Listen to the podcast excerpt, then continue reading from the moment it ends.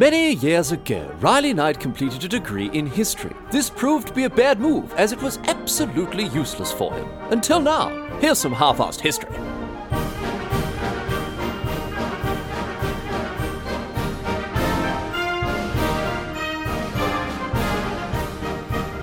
What's going on, mate? Have you along for some more half-assed history. This week on the agenda, oh, oh, oh, my goodness me, geez, we've got a good one. The Spanish Armada. Suggested, suggested by an alert listener, Tyler Berg, back in uh, January. Whoops. Uh, so I did get to it eventually. So thanks so much, Tyler, for the suggestion. If you've got a suggestion for an episode, please get in touch, half-assed at gmail.com.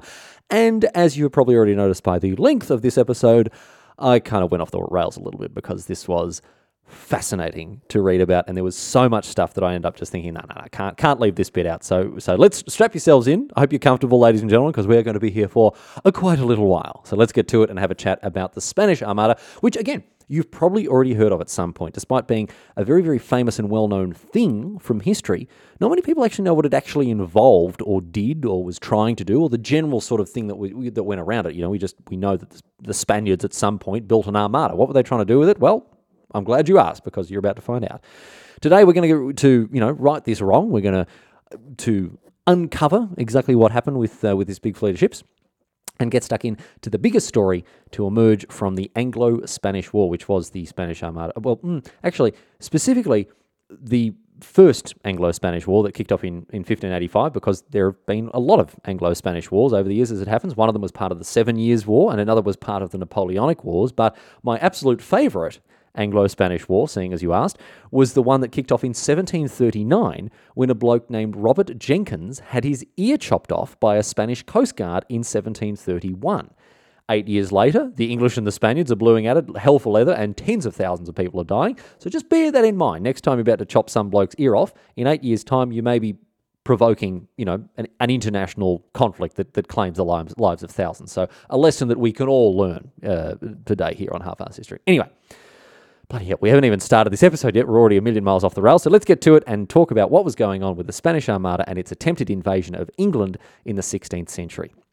We've got to go back a bloody long way here, and we've got to take the scenic route to set the stage here uh, for the story of the Spanish Armada. So bear with me because there's a lot of stage setting to be done. Despite the Spanish Armada setting sail in 1588, we've got to head back about 50 years earlier to old mate Henry VIII. He's probably worth his own episode one day. It'll be another bloody long one, I think, with him.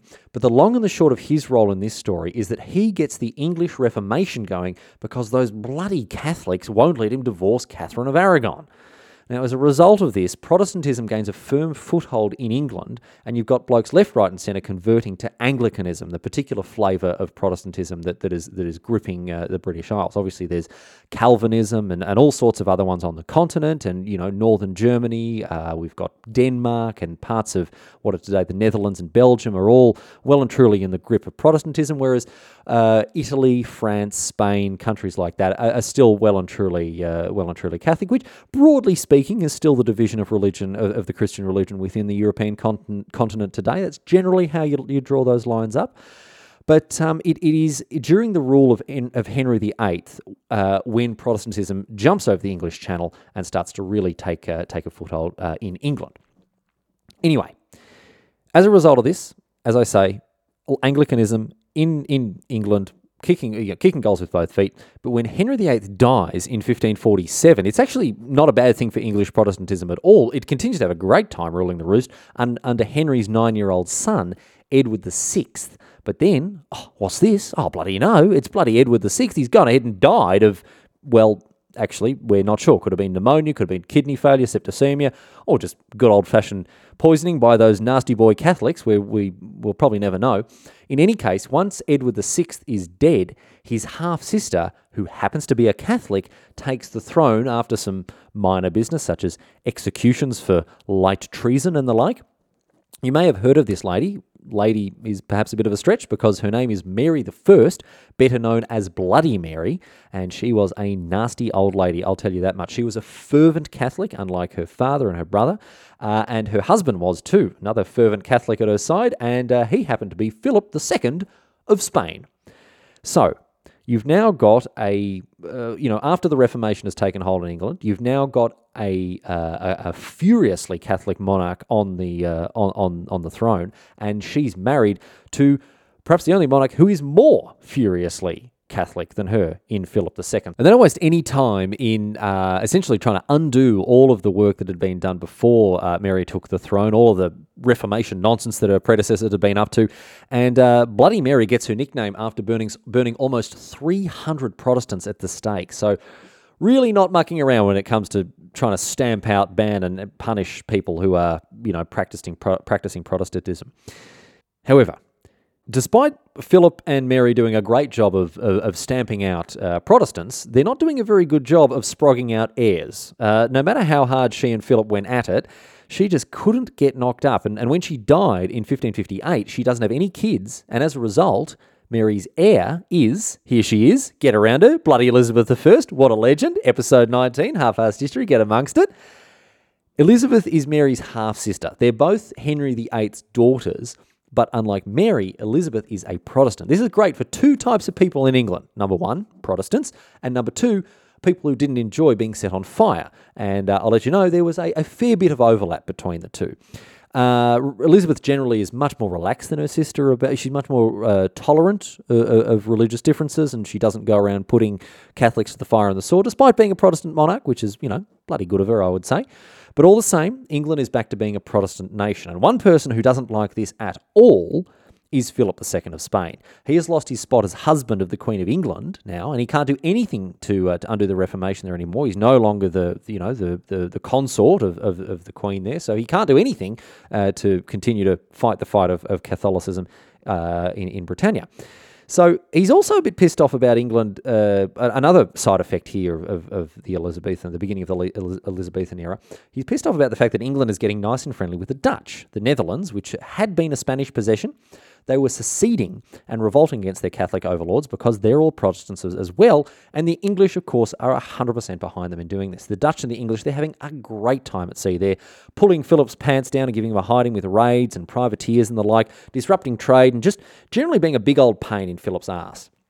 Now, Philip He's not sitting on his hands doing nothing at this stage. He reckons he's still in with a chance to return England to Catholicism, and so he get, gets behind one of our other mates here at Half Assed History, Mary Queen of Scots. Get around her, episode 19, once again, get amongst it, have a listen. These two are bloody loving it. Mary's a Catholic, and uh, she has a decent enough claim to the English crown, so Philip starts to plot away at how he can get her bum onto the throne.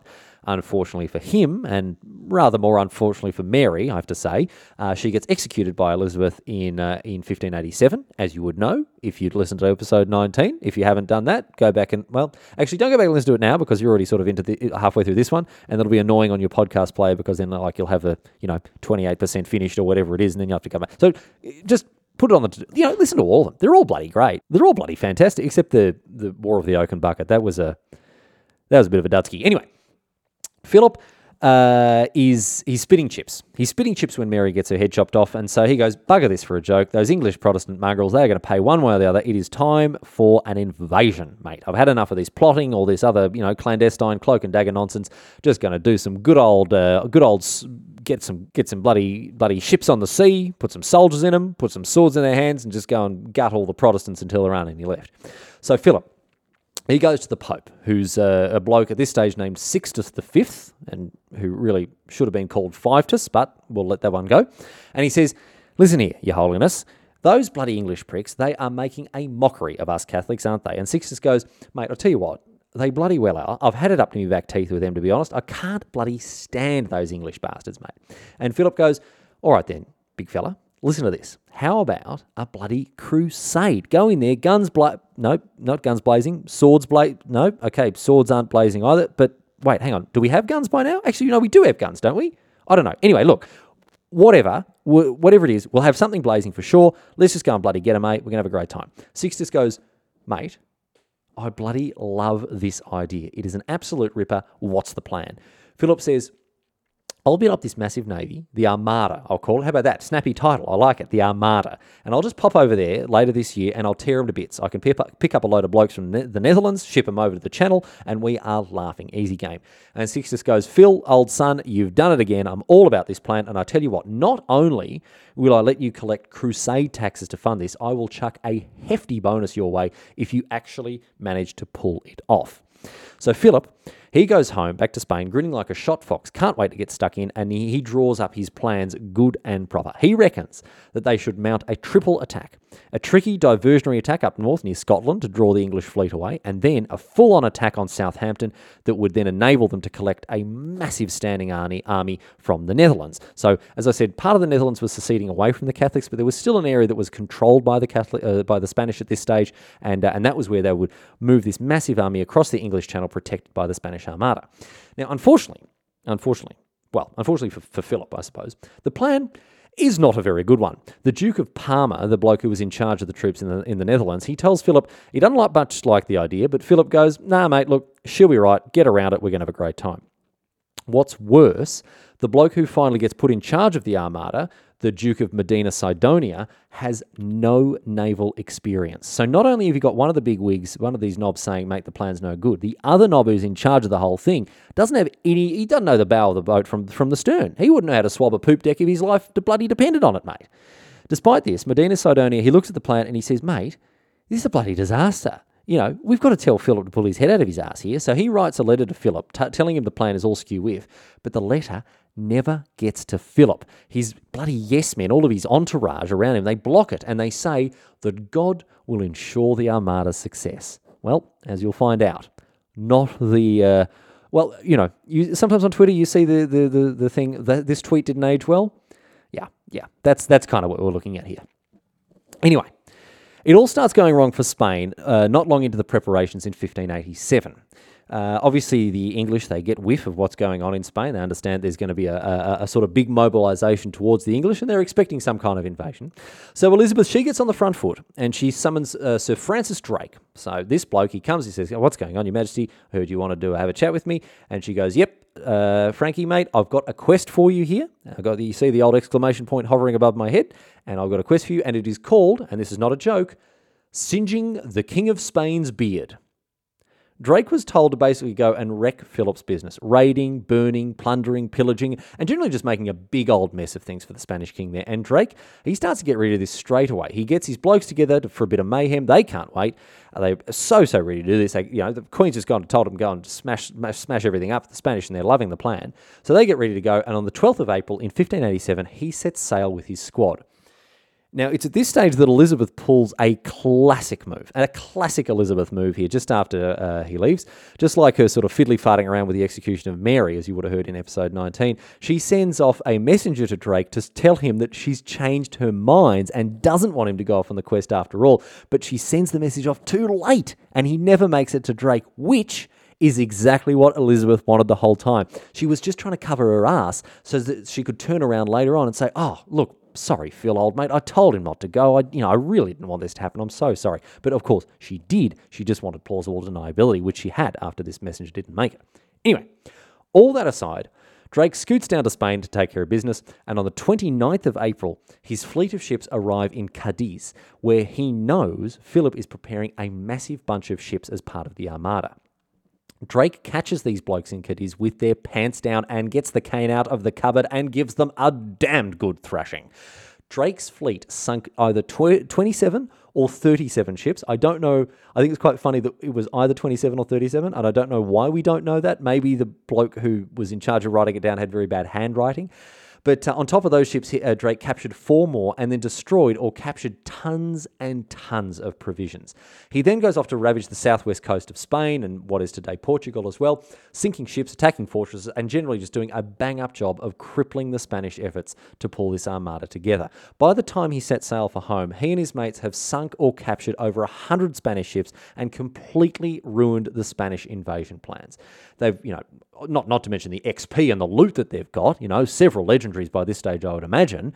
Uh, but they are going home with big smiles on their face, big round of applause when they get home. Elizabeth's bloody loving it. They've done a great job. I wasn't entirely accurate, however, when I said that they completely ruined the Spanish invasion plans. It, they didn't completely scupper them. It's not entirely accurate to say that. He didn't ruin them altogether, and he knew this. So, despite coming home to rapturous applause, you know, big bloody parades, key to the city, big floats going down the street with marching bands and whatever else, he comes back and he says to Elizabeth, I've done a great. I, I know I've done a great job of singeing the, the king of, uh, of Spain's beard. It is burned half off his face, and I know that I've, you know, I've, I've, I've knocked that one out of the park. But this didn't stop the invasion. This has only delayed it. So he writes this letter that makes it very clear that the Spanish aren't going to take this one sitting down. He, he says, "Look, you you blokes, he's, you know, you're talking to Elizabeth, whoever else, you better get things bloody ship shape because these Spanish bastards, they're going to come for us hard after this. So let's put this Philip bloke in the ground for good here." Well, I mean, I'm paraphrasing a little bit because what he actually wrote was prepare in England strongly and mostly by sea. Stop him now and stop him forever. But I feel like I managed to capture the spirit of the message there a little better. Anyway, despite having his beard singed off his face, Philip, not in a literal sense, by the way, that wasn't a, that was a mer- metaphorical singeing. I would really, although I guess I really would have enjoyed it if Elizabeth had charged Drake with actually burning literally burning the beard off his face. That would have been, you know, that would have, talk about a, you know, op- optional objective for him to complete. Anyway, despite having half his beard singed off his face, Philip, he, he's still ready, you know, to start feeding England the left and the right. So he, he continues to piss money into his armada, and by 1588, he's ready to go. He gets old mate Sixtus, the Pope, to come over to Lisbon, which was part of Spain at the time. And on the 25th of April, uh, uh, Sixtus blesses the Armada's banner. A month later, on the 28th of May, everything is ready to go. Philip revs up the engines, chucks the fleet into gear, and off they go. Well, I mean, Philip actually didn't go because he had a bunch of kinging and whatever to do back in Spain, but you still you, you get what I mean. The Armada is off, 130 ships, 18,000 soldiers, 8,000 sailors, and 2,500 guns. This thing is enormous. There are so, so many ships, such a projection of political power like the world had never seen. Their plan is to use the warships to protect a convoy of 30,000 troops that were waiting in the, in the Netherlands who would be transported for a land invasion of England on big barges while being protected by, you know, these 130 ships, whatever else. Now, Elizabeth she's obviously got wind of this plan and she hasn't been resting on her laurels. And uh, she has mustered a sizable navy of her own. She's actually got 200 English ships that are hanging out in Plymouth. Now, England had a numerical advantage, to be sure. Obviously, 200 is more than 130. However, their ships were, you know, not quite as impressive the Spanish as the Spanish ones. They were smaller. They didn't have as many guns. Uh, they weren't particularly well supplied as well. So it's not as simple as saying that England just had more ships and were therefore guaranteed victory. It was, you know, it was quite a, it was, it was a fair bit different from that. But the thing is, the Spanish uh, sort of uh, campaign here gets off to a very bad start because some sa- some bad weather on the way to England mean that six or seven of the ships have to turn back in the Armada. They have to turn back before they've even arrived. So you know, not the best way to, to kick things off already, losing a you know five percent of your fleet heading home before the, before the battle's even begun. But sure enough, despite all this, on the 19th of July, the Armada is spotted off the coast of Cornwall from a place that is apparently called the Lizard. I would like to say that this is a stupid name for a village, a village called the Lizard, but it actually pales in comparison to some of the absolute club bangers in other parts of England. Just, just to give you a quick idea of what we're dealing with here, here are some actual real life place names in England. Are you ready? Greedy Gut, Bishop Ooze, Bell End, Breast Sand, Knobs Crook, Loose Bottom, and I promise you, this is not a joke, Moorcock in Lancashire. Anyway, the English, they've spotted. sorry, excuse me. Professional, here we go. The English have spotted the Armada off the coast of Cornwall, and it is on. Here we go, fellas. Get up and about, get ready, because we are kicking things off. A series of beacon huts are used to let people in London know that it was all going to get started, and the English get into a huddle for a little council of war. Unfortunately, they're a bit buggered here because their fleet is trapped in Plymouth eh, in Plymouth Harbour because of the incoming tide. The Spanish have more or less got them pinned, in fact. But uh, listen to this: old mate Duke Medina Sidonia, he refuses to attack. He's got them strung up like Christmas turkeys. He's like shooting fish in a barrel, like shooting turkeys in a barrel, mate. And he decides not to do it as he was specifically told not to attack Plymouth. And so instead, he sails east towards the Isle of Wight. This is a huge chop out for the English, who, as I say, they're a bit buggered otherwise. And so they sent out 55 ships to go and skirmish with the Spanish as they sailed east. Our mate Francis Drake is the rear admiral of this of this sub fleet, but his superior, Lord Howard of Effingham, obviously must have uh, you know had a lot going on in the brain box there because he gives over most of the command to Drake. Bloody legend, get around him. This bloke already a war hero here. And as a result, this detachment of English ships, they get upwind of the Spanish using their speed and put themselves in a very, very advantageous position using uh, a thing, and gaining an advantage uh, known as, it's called the weather gauge, right? So English, the English ships, due to their size, they've got the superior speed, they've got the superior maneuverability, but the, this advantage weather gauge uh, was not a principle that was used uh, all that often in naval warfare up to this point. And as we'll discuss a bit later, this series of engagements proves to be pretty bloody pivotal, uh, sort of in, in the development of the history of the war of sea, and the idea of weather gauge being up upwind to someone uh, uh, effectively is, is, is what it means there. Anyway, on the morning of the 21st of July, it all comes a gutser between the Spanish and the English, and they start bombarding each other like there is no tomorrow. The Spanish ships were much more effective at close range. They're designed to engage with a massive cannon blast followed immediately by boarding. And so the English, they use their speed and maneuverability to do the old bloody World of Warcraft hunter trick and just kited them. They stayed out of range of their big guns while peppering them with shots of their own, which was overall pretty ineffective uh, in terms of doing much damage to the Spanish ships, but it, it completely neutered the plan that the Spaniards had to begin with. So, overall, due to the distance between the fleets, neither do very much damage to each other. In fact, I like this because the worst damage is done when two Spanish ships collide with one another and were abandoned. So, two more ships down for the Spaniards here. The Armada is, is, is slowly being chipped away. When these ships are abandoned by the Spanish, Drake sniffs an opportunity. He waits until dark and then he extinguishes his ship's lights to go and loot these abandoned Spanish vessels. You'll remember I said that the English ships weren't particularly well supplied, and so if there are two, you know, top class bloody Spanish ships, warships waiting there to be uh, to be pillaged, Drake was all about that. This is a slight misstep for the English, unfortunately for them, because the problem with this is that Drake had been leading the rest of the fleet with his ship's light. And so by morning, because he put his lights out, the fleet is all scattered and in disarray. And this gives the English oh, sorry, the Spanish, I should say, this gives the Spanish a bit of a head start on the quick English ships and, and puts them at a bit of a disadvantage, the English here. It takes them a full day for, the, uh, for them to regroup, the English to regroup, and start chasing the Spanish down, who are sailing as east as quick as they bloody can to meet these soldiers. But once again, the speed of the English fleet means that they catch up, catch up before too long. And after they catch up, there are a few other boring scraps here and there which don't really have too much of an effect on anything. But ultimately, what happens is this the English aren't able to stop the Spanish from arriving in Calais, which is near Dunkirk, and Dunkirk is where they're expecting Duke Parma and his enormous army to be waiting. So you'd think the Spanish have got themselves into a good spot here. They're ready to pick up this army. The English haven't been able to prevent them from landing where they wanted to land. However, twist ending, it is a bloody disaster for Spain in Dunkirk. Check this out. Number one, Disease has almost halved the size of Parma's army. He's only got about 16,000 blokes left out of the original 30,000, and so he's having a terrible time. He doesn't even have the size of the army that he did before to load onto these ships. Number two, they're not even ready to go. They don't have equipment, provisions, any of that sort of stuff. If they put them on the ship, it'd be a disaster because they wouldn't have anything to fight with or eat, right? Number three, they don't have a way to get them out onto the ships. I don't know. I, I guess it was just assumed they'd be prepared with, with, with, barges for transport, but nope. I don't know if they just thought they'd swim or what they were going to do. But in any case, no dice. The, the, the, the soldiers have no way of actually getting across the channel.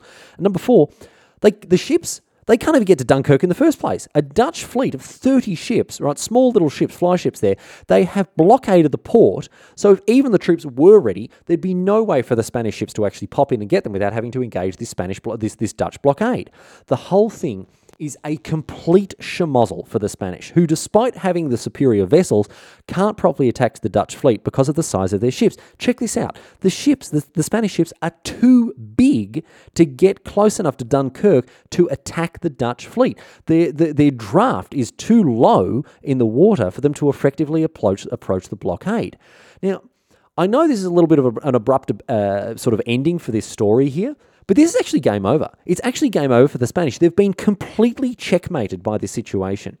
Their plan to use unarmed barges to transport troops is a fatal weakness in their plan, and they have absolutely no way to protect these barges from both the Dutch and the English, whose smaller, quicker, quote unquote weaker vessels were able to operate without being threatened by the massive Spanish warships, just because of the, the, the sailing conditions, the you know the the the the, the, shallower waters and, and the general the, you know the navigational requirements of the English Channel. It means that these smaller ships are at a much bigger disadvantage. These lumbering behemoth Spanish warships.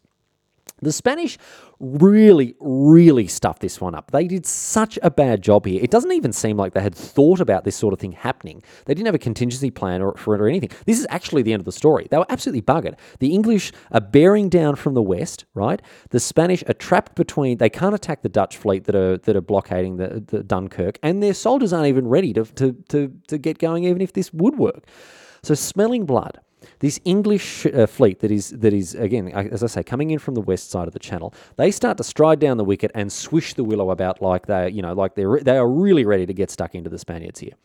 In order to punish the tightly grouped Spanish ships outside Calais, the English sacrifice eight of their ships, turning them into fire ships. A fire ship, as you might imagine, is a ship that's been filled with pa- uh, gunpowder, tar, brimstone, pitch, and anything else that burns, essentially, that's then set alight and set on a crash course with the enemy, so it'll bump into all of the ships, set them on fire, and then the whole thing is a disaster. They weren't usually designed to blow up. I mean, that some that sometimes was the case. They were turned into, I think, what was called hell ships from memory. Um, and oh, I mean, this whole podcast is from memory. It's not as though I'm reading carefully prepared notes or anything like that. No, no, no. This is all just coming straight off the top of the dome. But fire ships generally weren't um, weren't designed to explode. They would just go in and, and set fire to other ships. Very dangerous thing to uh, to do, but the English do it, and they do a pretty good job as well. And the Spanish are so scared that these things might be hell burners, hell burners. That was it, not hell ships, hell burners. Um, that they flee. They flee away from the top speed. They manage to to uh, tow two of the uh, fire ships away, but the other six of them, they get the job done, I tell you what. Most of the Spanish fleet, they cut their anchor ropes and flee at top speed as they're worried that, you know, again, they're going to blow to smithereens and, and, and blow them all to hell. Um, and these Spanish ships break formation, sail downwind from the English, once again giving the English the weather gauge. The English then press the advantage and attack, and so began the enormously important Battle of Gravelines. Almost certainly wasn't the right way to say it. It's spelt grave lines. I did look up a pronunciation guide. I've already forgotten how to say it. Gravelin. I'm going to go with Gravelin, and then at least I've paid lip service to the, the correct French pronunciation. Gravelin is a small port town in modern day France, and it's there that Medina Sidonia tries to regroup his fleet. The English, they close in, however, enjoying the tactical advantage of the weather gauge and having a deeper understanding of the Spanish strategy. I'm sure you know that in the later stages of, of the of the age of sail, as we move towards the 18th, 19th century, that Britannia ruled the wave. The British Navy was the biggest and most powerful and most fearsome fleet on the seven seas, and it all started here with this battle. And I'm going to tell you why. The tactical advantage enjoyed by the English in this fight with the Spanish Armada at the battle of at the Battle of Gravelines here, I've already changed the way that I say that word, was very much the precedent set for English naval history in the coming hundreds of years. Here's what the English knew about the Spanish, about the Spanish strategy, and here's what they did to circumvent it. they knew that the Spanish ships were designed to hit extremely hard with their cannons, but only once. The idea was then to grapple and board these presumably damaged, damaged ships and attack the presumably wounded crew. So that was what the Spanish were going to try to do. The English knew that because of this, the Spanish cannons weren't designed to be reloaded, which meant that the English would then try to make the Spanish waste their shots by kiting away from them as much as possible, having them waste these big cannon blasts, unable to reload their sitting ducks. The English also knew that in order to penetrate the thick hulls of the Spanish ships, they needed to be within around 90 metres of them before firing their own guns. And finally, the English knew that their greater manoeuvrability, plus being upwind with the weather gauge, gave them a much better scope to inflict damage on the Spanish ships, especially when the Spanish ships keeled in the wind and exposed the hull below the waterline, exactly where you want to hit with cannon fire. So basically, the English were firing all cylinders from a tactical perspective, and all of these strategic advantages ended up significantly outweighing the material advantage that the Spanish had in the battle. And as I say, it was this English naval superiority that only grew from this battle here. So, the English, they draw up their battle plan and they head in guns not blazing. That was the whole thing. They harry the Spanish fleet from a distance, baiting them into firing prematurely and waste their shots, and then would speed into closer quarters with their speed and maneuverability and just tear the Spanish ships to bits while they were unable to defend themselves with unloaded guns and still too far away to ram and board them. The English fired almost every piece of ammunition they had at the Spanish during this battle. Many ships ran out of gunpowder and cannonballs, and some ships even loaded stuff like chains into their cannons just to continue the onslaught. And it was a total bloodbath. Five Spanish ships were sank or captured, two more were damaged so badly that they floated off and ran aground, and dozens more were heavily, heavily damaged. The Spanish plan to, tra- the Spanish plan to transport this army from the Netherlands had been completely and utterly defeated. And so this rubbish plan A of the Armada was soundly defeated, and the English finally now start to gain a permanent upper hand. They give chase in fleeing the Spanish ships, despite basically not having any ammunition or powder. They are still chasing them down to make absolutely sure that they weren't going to, uh, the Spanish weren't going to be able to double back and transport, transport the troops after all. Now, that's what's going on at sea. There's one interesting thing very quickly we have to cover off that was going off on land. It's not a very important point, but it's still an interesting one here. Because what happened, interestingly, on the English coast, they were still gearing up for this invasion. Uh, they were still getting ready for the Spaniards to actually make landfall and uh, and actually you know try to try to fight them off. And in a town called Tilbury, the English had mustered a force of 4,000 soldiers ready to fight off any invaders. And Elizabeth herself came and visited these troops, apparently on a horse and apparently wearing full battle armor. So it really would have been quite a, a, sight to see. She gave a rousing speech, which is perhaps her most famous, the Tilbury Address, which honestly is a little bit boring to read out. But, you know, she's banging on about how glorious the English soldiers are and how, you know, wonderful the sailors are and how they'll all be richly rewarded with, uh, you know, all this money and whatever else after that. And uh, this is, you know, it's funny in a kind of sad way. It's quite tragic because after this whole thing with the Spanish Armada, there's a typhus epidemic amongst the English fleet, and uh, thousands of them die. And on top of that, Elizabeth never gets around to paying any of them. So, a bit of a you know rubbish move there, Liz old mate, especially after all the hoo ha with the speech. In any case, the Spanish Armada, they retreat northwards up towards Scotland, being pursued the whole time by the English. They reach the Firth of Forth, which is near Edinburgh, and there Medina Sidonia realizes that the only way for them to get home anymore now is by sailing all the way around the British Isles, north over Scotland and Ireland, and heading back out through the open ocean back towards Spain. The English fleet, they call off the pursuit at the beginning of August, and the Spanish continue north and west as best they can through September.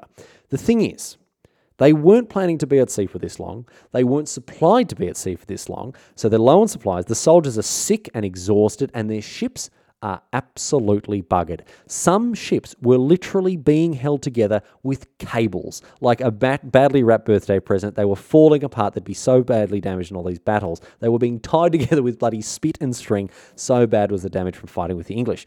Now, nonetheless, after rounding the north of Scotland, Medina Sidonia, he decides to swing out west and sail home through the relative safety of the open ocean rather than skirting close to Britannia. Now, unfortunately for him, yeah, oh no, no, it doesn't. It doesn't get any better for the Spanish here. Uh, unfortunately, unfortunately for him, uh, they don't realise that the Gulf Stream is pushing them back towards the east. So they're powering west, or they think they're powering west, but they're actually being pushed back, and they're not making as much progress as they think they are. And with no reliable way to to measure longitude, they chuck a left to head south way too soon. This means that they basically sail along the Irish coast, and thanks to some very strong westerly winds and some terrible storms, if you'll believe it, the Spanish lost even more ships. You'll remember that they all cut their anchor lines outside Calais to escape the fire ships. So when these westerly gales uh, keep driving them towards Ireland, a whole stack of ships are wrecked because they can't just weigh anchor and wait for the storm to blow over. They're just being blown towards the rocks here, and so, so many of them are wrecked and scuppered there like that. So, ultimately, after this absolute dog's breakfast of an invasion attempt. Only 67 of the original ships make it back to Spain, and fewer than 10,000 of the 25,000 or so men uh, make it back as well. And even then, most of the men who did make it back were in such poor condition. They were in such bad nick that, I mean, heaps more of them died. They died because of disease or, you know, just general maladies and, and, and sickness due to the cramped conditions, lack of supplies, and generally just getting totally pantsed by the English during this whole, this whole affair.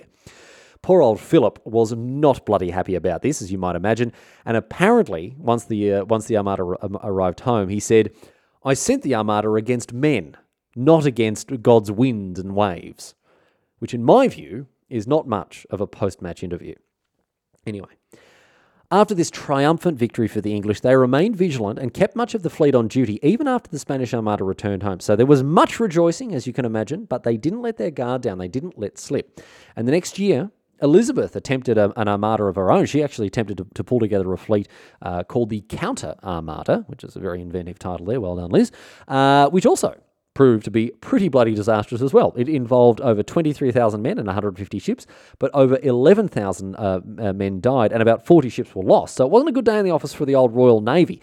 And I would say, generally speaking, you know, and I don't want to tell you around the world, wherever you're listening, I don't want to tell you how to run your business. I don't want to tell you what to do and how to live your life. However, I would give you the advice that if you are, if you happen to be a late 16th century monarch, don't go mixing yourself up with armadas. They never really seem to get the job done, to be honest. In fact, listen to this Spain later sent two more armadas, both much smaller than the original, and they didn't, and even they didn't have the slightest impact on anything. They both involved catastrophic losses for the Spanish, losing ships and men hand over fist, and Philip II, he just didn't know when to quit. He ended up bankrupting his country in, uh, in, in 1596. So, overall, I stand by my highly actionable advice. If you're a late 16th century monarch, don't go mixing yourself up with armadas. It's not going to end well for you. Before we wrap up, there is one final thing to discuss here the extremely important legacy of this whole affair. I talked a little bit before about the weather gauge and how it started to play a greater role in, in naval warfare from here on out. And I talked a little bit about Eng- the, the, the, growing sense of English superiority and, and later on British superiority on the sea. And this is where it all began. Previous to the Battle of Gravelines, again, that's probably the fourth or different way I've said it today. The, the classic strategy uh, for, for, for you know fighting at sea had involved ramming and boarding more than a reliance on cannon.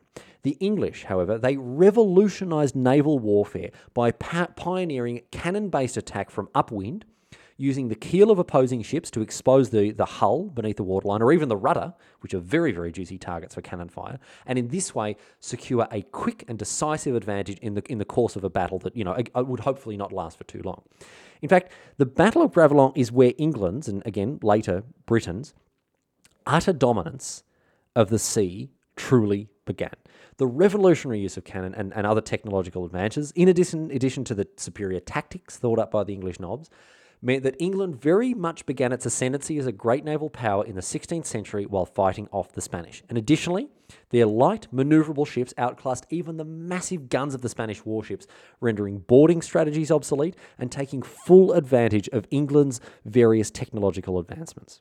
So ultimately, it was this advanced technology and these advanced tactics that beat off the Spanish, the Spanish Armada, not in that way, get your mind out of the gutter, but they did a lot more than that as well. They did a lot more than beat off the Spanish. Again, I probably could have found a better way to phrase that. This whole affair was fundamental in establishing England as a sea power, which, as I'm sure you know, went on to define the history of the nation in the centuries to come and have an enormous influence on global history on the biggest scale.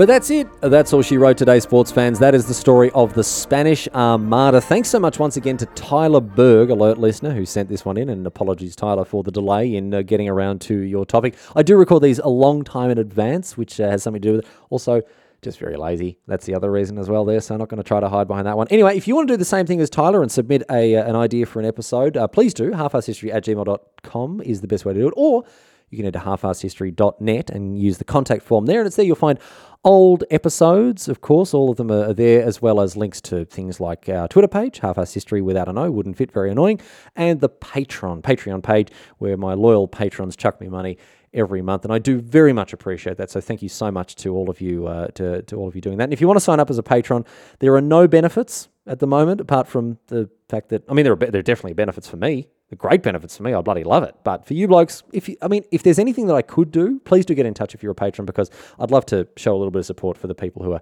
you know, doing so much to support me as well. In any case, that's enough of the of the rubbish uh, housekeeping announcements for the end of the show. Thanks so much for sticking with me for another episode, and I'll see you back here next week for more half-ass history. Until then, until then, we have a question as usual posed on Reddit. Um, this question asked by Reddit historian IB Chuck. IB Chuck wants to know what's the difference between the Spanish Armada and the Nissan Armada?